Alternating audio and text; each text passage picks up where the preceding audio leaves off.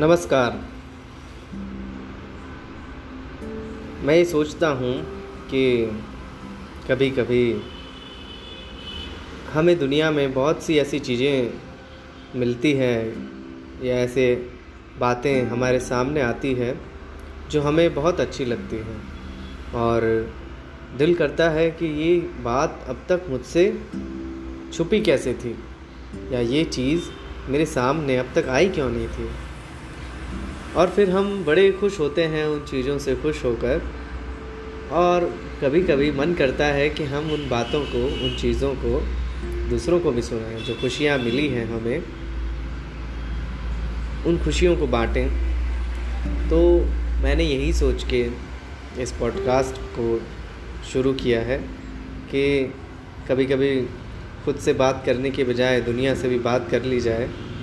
और बात इस तरीके से हो कि कोई अपना वक्त हमारे लिए ज़ाया भी ना करे और जब उन्हें वक्त मिले वो हमें सुन लें और जैसा हमने महसूस किया है उस बात को जानकर और समझकर, सुनकर, वैसा वो भी महसूस करें।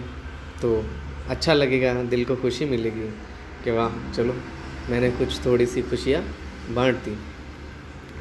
ऐसी ही एक बात थी, जब मैं कॉलेज में पढ़ा करता था एक राइटर से मुझे परिचय हुआ और वो राइटर बाद में पता चला कि बेहद मुकम्मल इंसान है और उस राइटर का नाम है निदा फाजली। तो उनकी एक कविता है जो मैंने उस वक्त पढ़ी थी और जो मुझे बहुत अच्छी लगी थी और मन में बहुत खुशी मिली थी कि अरे भाई बहुत अच्छी चीज़ है जो मेरे से अब तक छुपी हुई थी, मेरी आँखों के सामने नहीं आई थी। इस बात से या उस कविता से मेरा परिचय अब तक क्यों नहीं हुआ? ये मुझे बड़ा अजीब लगा जानकर। और तो वही कविता मैं सुना देना चाहता हूँ। और उस कविता का शीर्षक है शीर्षक है हमद हमद मीन्स प्रार्थना। तो जो राइटर है, जो कवि है, या इस कविता का जो भी नायक है, वो ईश्वर से अपने खुदा या अल्लाह से प्रार्थना कर रहा है।